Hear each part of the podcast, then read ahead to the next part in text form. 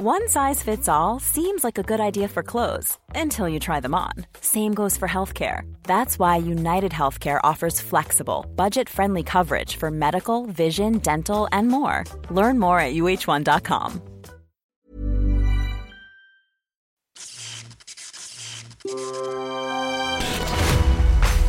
Love it when you talk dirty. You made your pattern, Mary nananina. Moi, je dansais sur ces chansons-là. hein. Ouais, ouais, bonne chanson. Hein. Patane serait un film euh, occidental avec tout l'environnement contextuel euh, qu'on connaît. Je- je- On serait sur du Fast un, j'en aurais, j'en- euh, un, j'en aurais même pas parlé, Ouais. probablement. Et, euh, et deux, ça m'aurait pris cinq minutes de désengage. Ok Je ne m'adresse pas aujourd'hui euh, à ceux qui suivent déjà le cinéma indien ou, qui ont déjà vu Patane et qui savent euh, qu'il n'y a pas besoin d'être un génie pour, euh, savoir quoi en penser. Je m'adresse plutôt à ceux qui découvrent en même temps que peut-être ils regardent mes émissions, ils ont découvert Baoubali. je leur montre un autre pan du cinéma indien et puis on va, aller après vers des choses peut-être un peu plus intéressantes aussi, tout ça. Mais, et puis j'en parle parce que c'est- ça s'est imposé à sa sortie en janvier euh, comme le plus gros carton de l'histoire du cinéma indien. Que deux, c'est le premier film indien que je vais voir en salle qu'avec des Indiens, euh, où j'étais le seul bancos euh, dans, dans- dans la salle, et où bah, tu peux pas enlever l'ambiance du truc. Ça joue aussi sur la perception que tu vas avoir du film. Donc il y y, a plein d'éléments de, de perception qui sont ou fantasmatiques ou complètement inconscients qui jouent dans ta façon de regarder un film. C'est pour ça que le texte est un peu long, je préviens d'avance, mais parce que je J'y explique les trois façons, selon moi, euh, de, de- de voir le film ou de l'appréhender, et ça dépend de ce qu'on connaît du contexte. Voilà. Bring it on.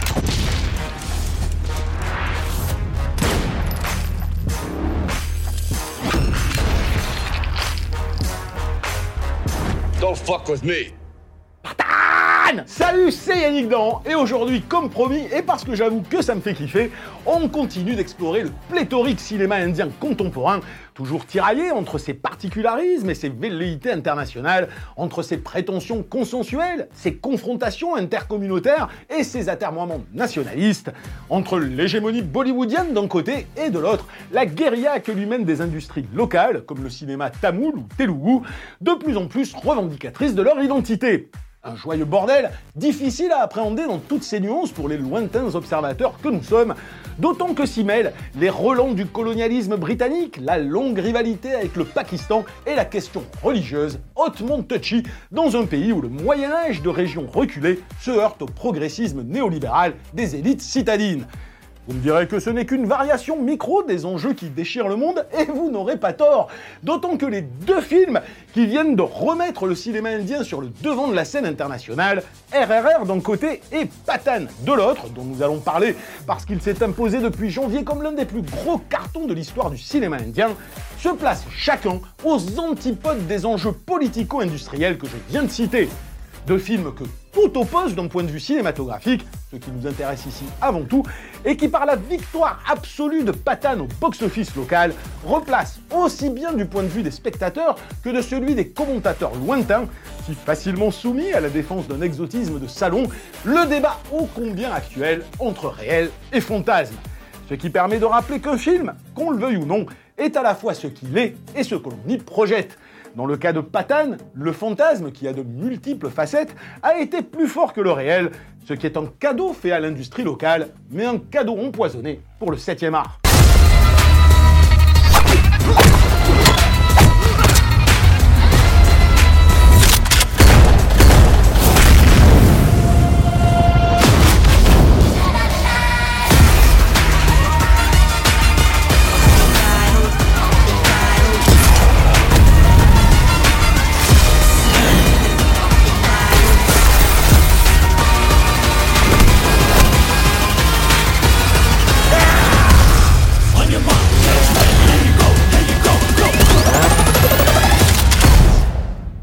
Déjà, il y a un star system en Inde qui a perduré. Le, le- le même qu'on a connu à Hollywood avec Tom Cruise, Clint Eastwood, Kevin Costner, euh, Schwarzenegger, Stallone, ce, truc d'icône, euh, mais qui était déjà présent bien avant, hein, euh, pendant les années 50, les années 60, où on fantasme, on fantasme, on adore des acteurs, et puis ils entretiennent ça, il y a ce mystère, il y a, l'image qu'on renvoie, et les films tenaient là-dessus, toute cette glamourisation du, du 7e art, et sur lequel on a beaucoup chié tout ce que tu veux, jusqu'à ce qu'on nous en débarrasse, et où on se rend compte que peut-être c'était pas si...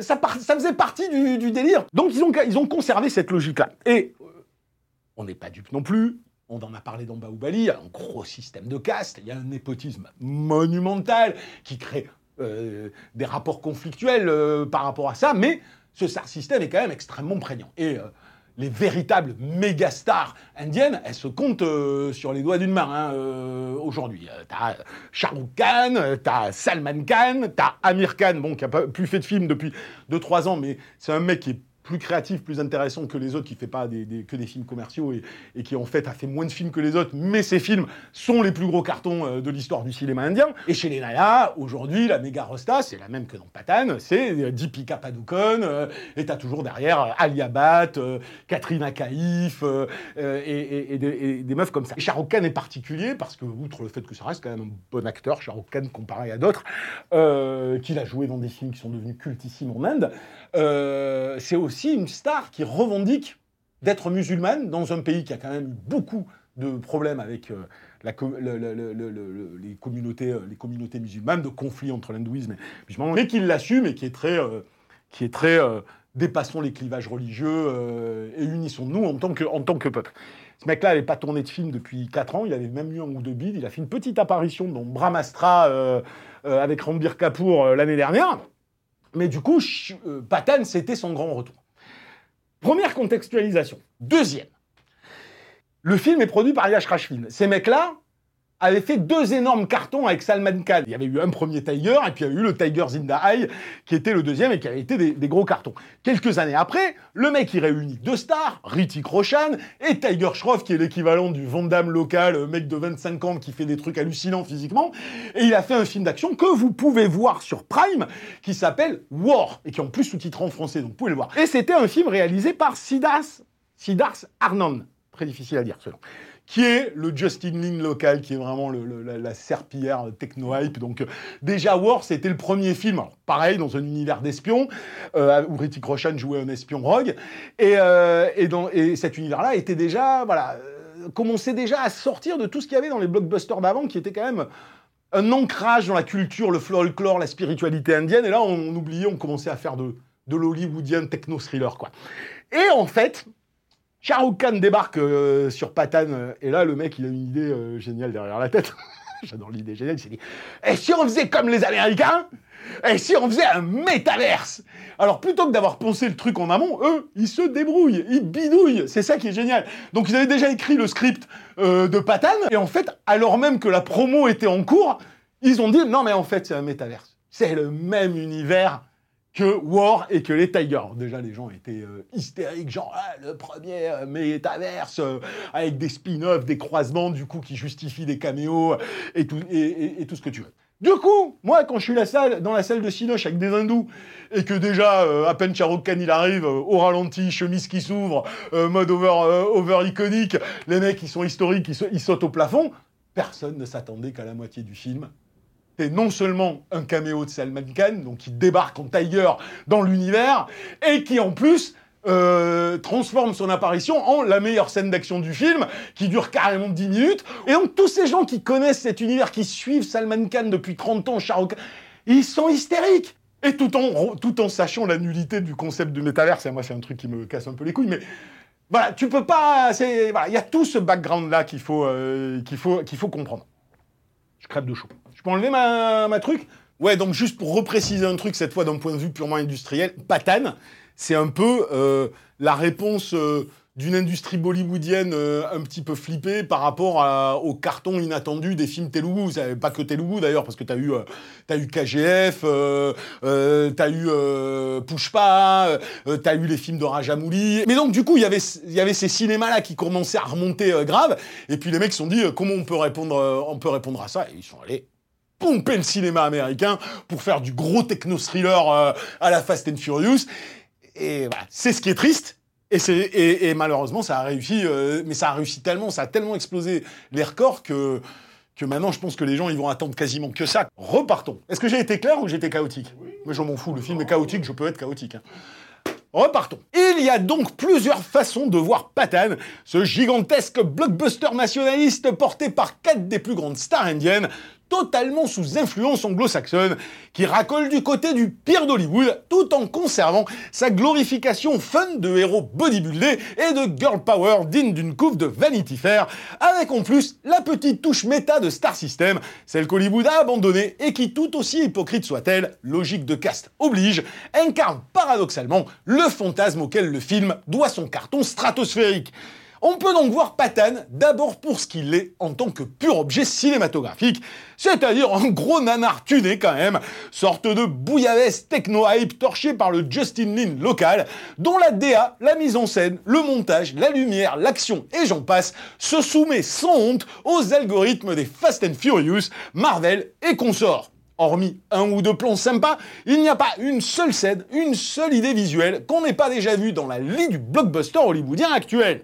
Ce qui n'est pas étonnant quand on connaît les précédents films du réal, le nanar Bang Bang, qui remakeait en mode Herbert Léonard le Night and Day de Tom Cruise, ou son War, exactement dans la même logique visuelle que Patane, mais qui avait le mérite d'être un film de Yakayo, un chouïa mieux écrit et plus vénère. D'ailleurs, je passe vite sur le scénar débile et cartoonesque de Patane, sorte de sous-James Bond dont les enjeux de l'intrigue, comme des personnages, sont les mêmes que ceux des deux Tigers avec Salman Khan, métaverse oblige, avec pour seule spécificité culturelle une vision maternelle du conflit larvé entre l'Inde et le Pakistan, où les velléités d'un discours unificateur des peuples se heurtent au patriotisme indien en un nœud gordien schizophrénique digne de Rocky IV, qui signe quand même toute l'ambiguïté de la caste bollywoodienne.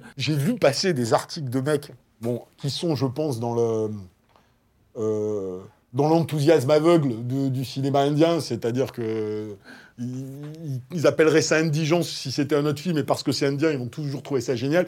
Et j'ai vu passer des trucs sur euh, sur la dimension politique de ce réalisateur qui a euh, déjà dans War parlé du rapport entre l'Inde et le Pakistan et que c'était malin, et puis euh, le côté la religion avec assumer que Shah Rukh Khan est musulman et donc il le traduit dans le film pour que mais bon, ça, reste de niveau, les mecs, faut, faut arrêter. Et puis c'est complètement tordu, c'est-à-dire autant la dimension religieuse de Shah Rukh Khan, je peux la comprendre parce que euh, le mec est de cette confession-là et qui, euh, qui disent arrêtons nos conneries, euh, quelle que soit notre religion, euh, soyons un peuple frère. Ok, très bien, super, mais, mais sur le reste, genre, les- ils te disent unissons-nous, euh, peuple pakistanais indien, mais alors avec des, avec euh, chaque pakistanais que tu vois dans, dans le film, les, les méchants c'est des nazis, mais alors puissance 1000, et, et, et, et- surtout à la fin, t'as pas un de ces films qui se termine pas par au moment où on bute le héros, genre vive l'Inde. Parce que là, Patane, ça se termine comme ça, je, je le bad guy, en disant Hind Euh, Et t'as tout le monde dans la salle qui est complètement historique, donc... Ok, t'as un patriotisme assumé, y a pas de problème là-dessus, moi ça me fait délirer, mais tu peux pas avoir ça, et c'est pour ça que je te dis c'est Rocky 4 quoi. C'est le mec, pendant tout le film, il fait de la boxe avec un drapeau américain sur la gueule, et à la fin c'est bon, je vais péter la gueule, mais on devrait être fier quand même, tu vois. Donc c'est un peu la même chose quoi. Bref, pour les véritables amoureux du 7e art qui s'intéressent encore, je sais c'est rare, à la mise en scène, au découpage et à la narration, et qu'ils soient familiers ou pas du cinéma indien, Patane, au-delà d'un giga succès qui suffit pour beaucoup à l'adouber complaisamment, aura tous les atours d'une purge. Surtout si on ne va pas au-delà de sa première partie, assez catastrophique, la seconde offrant quand même quelques scènes un peu plus fun. Mais pour le coup, si l'on fait partie de la meute qui se rue encore voir chaque ersatz d'une franchise ricaine avec je ne sais quelle attente ou quel espoir parce que c'est pas prise de tête ou qu'on s'en justifie par le plaisir coupable, qui, je le rappelle, est à la paresse intellectuelle ce que l'accusation de complotisme est au débat sociétal, Patane a tout pour plaire. Mais ce syndrome prépubère de non-enthousiasme formaté, qui représente donc la deuxième façon de voir le film, c'est-à-dire l'acceptation d'une uniformisation de standards mondialisés, détruisant sur son passage toute aspérité, toute spécificité locale, toute diversité finalement, sur l'autel du même, est particulièrement triste pour un cinéma indien dont RRR, tout en digérant lui aussi ses influences anglo-saxonnes, venait justement de révéler la richesse de sa culture. Car Pathan, s'il atteste finalement la victoire de Bollywood sur ses compétiteurs locaux, dont Rajamouli fait partie, témoigne aussi avec amertume de la défaite de sa propre identité. Pour se réinventer, il s'est soumis à la franchisation du 7e art, à la logique destructrice des métaverses, à l'hégémonie des codes anglo-saxons, alors qu'une bonne partie de son cinéma continue de vanter la résistance au colonialisme britannique. C'est la marche du monde, dont toutes ses contradictions et ses aberrations, certes, mais le succès de Patane par ceux qui cautionnent cette soumission à l'ubérisation du cinéma les fera sans doute moins jouir quand ces suites, spin-off, remake et copier-coller déjà prévus, tels des rouleaux compresseurs taylorisés du marketing de masse, auront définitivement éradiqué toute alternative. Mais c'est du gloubi-boulga le truc. C'est-à-dire que t'enlèves les chansons que j'aime bien, euh, t'enlèves le caméo de Salman Khan qui est rigolo, t'enlèves un truc que les néophytes ne pourront pas voir, mais moi j'en suis maintenant à... J'en ai bouffé du Shah Khan, donc si tu veux, euh, euh, ses partenaires féminines, euh, que ce soit Kajol avant et Deepika Padukone maintenant, ils ont une complicité entre eux de film en film. Donc voilà, moi j'aime bien ça, j'aime bien Salman Khan qui débarque, j'aime bien la relation qu'il a avec Deepika euh, Padukone. J'aime bien même John Abraham qui joue le méchant, alors qu'en fait euh, en Inde il, est plutôt à jouer les héros d'action dans tous les films. Donc il y a il y a, y, a, y a, tout ça qui est sympa, mais t'enlèves ça, c'est ça n'a ni queue ni tête. Enfin, genre, le scénar, on s'en branle, c'est juste histoire de créer des scénettes. Alors, tiens, je pique Mission Impossible, tiens, là, je pompe Fast and Furious, là, je pompe Marvel.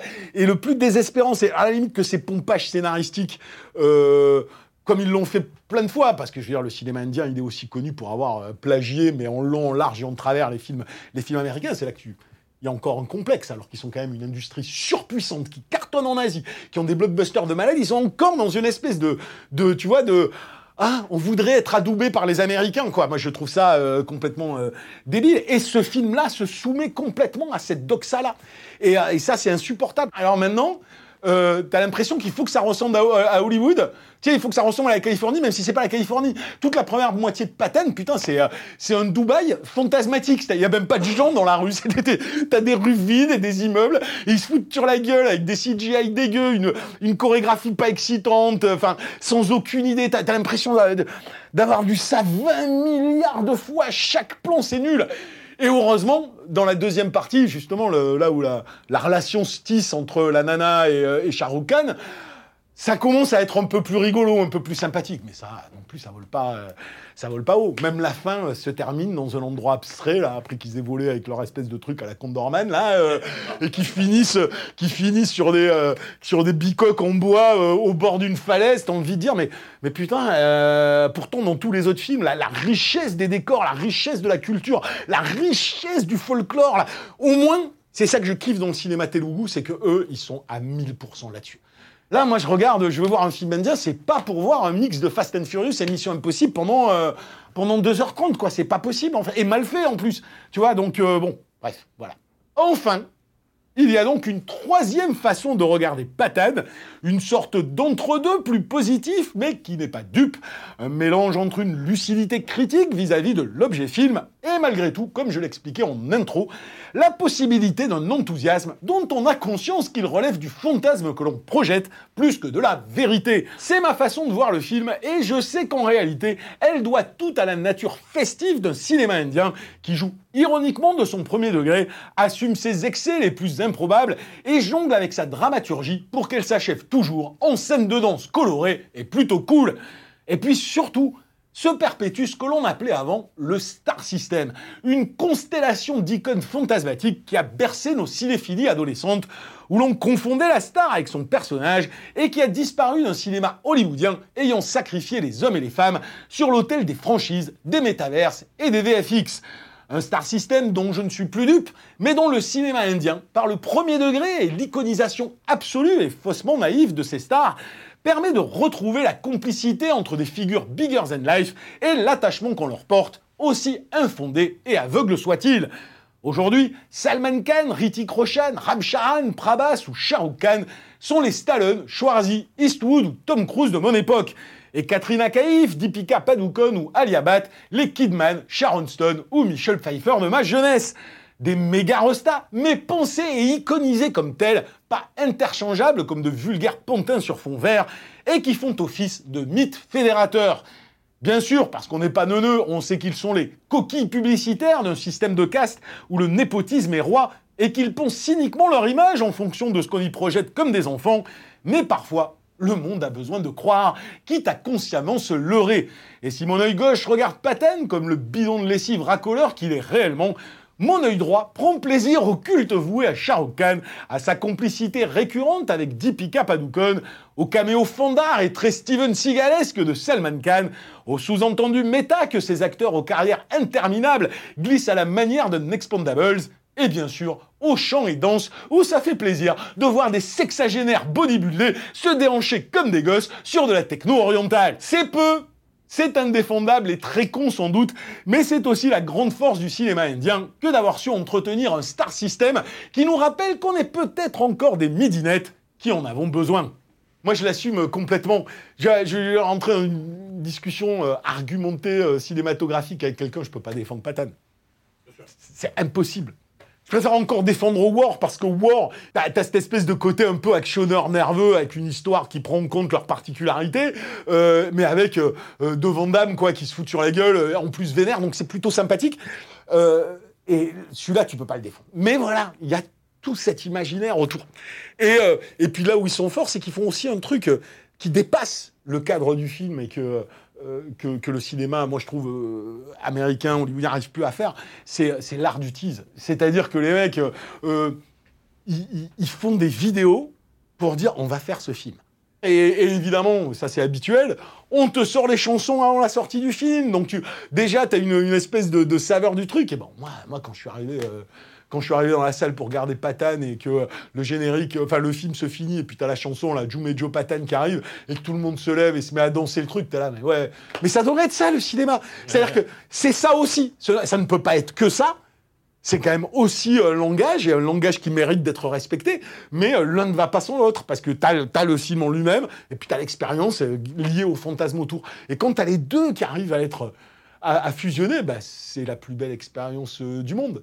Euh, donc voilà, moi je, moi je me rappellerai la dernière fois que j'ai vraiment ressenti ça sur une adéquation entre les deux, c'était euh, Fury Road. Où euh, évidemment en France on n'a pas forcément l'habitude de sauter et danser, mais à la fin du film, tu sentais l'enthousiasme, quoi. Tu voyais, tu sentais les gens, ils étaient l'impression d'avoir vu un truc. On avait tous l'impression d'avoir euh, vécu un truc dans la salle en même temps que d'avoir vu un putain de chef-d'œuvre euh, à l'écran. Alors là, c'est pas le cas puisque le film est loin d'être un très bon film, mais t'as tout ce truc derrière, toutes ces auras qu'ils arrivent à créer et qui sont super cool. Voilà. Bon, bref. Donc j'avais que ça à dire parce que tout le reste, j'ai dit sur le film.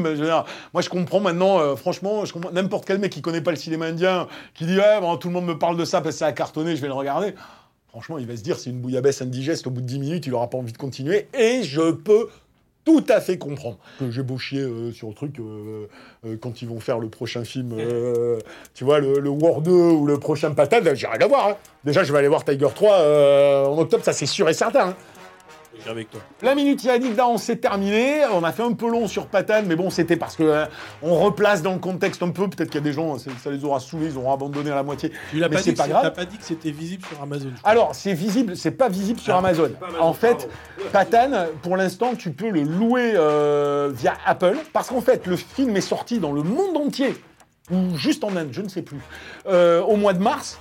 Oh, il s'est passé un bug hein, dans la machine. Hein. Euh, moi, j'étais sur le jour de la sortie de Patane sur Prime. J'étais sur Prime. Patane arrive sur Prime. Je lance le film. Je commence à, le regarder. Le lendemain, le film a disparu. Donc il doit y avoir la chronologie des médias ou les zones géographiques ou je sais pas quoi. Et depuis, il est toujours pas revenu. Donc je, je, mais ça doit être la même merde que RRR qui est disponible dans tous les Netflix du monde, sauf ici en France, quoi. Tu vois. Donc euh, donc je sais pas. Mais ce que j'ai vu, c'est que tu peux le louer, tu peux donc le voir sur Apple TV. Euh, c'est pas, c'est pas non plus euh, impossible à trouver. Voilà. Donc sur ce, cette minute Yannick Dan est terminée. Je ne sais pas ce qu'on fera euh, juste après, peut-être même que ça nous ramène à la rentrée. Peut-être. Peut-être, on ne sait pas encore, vu qu'il y a du bouleversement, ça déménage, il faut trouver des nouveaux locaux. Euh, moi, je me casse en vacances, j'ai le droit. donc, j'ai pas le temps de voir des séries et tout. Donc, on verra, on verra. Mais on fera, on fera quelque chose de cool. Allez, à la prochaine fois. Ciao.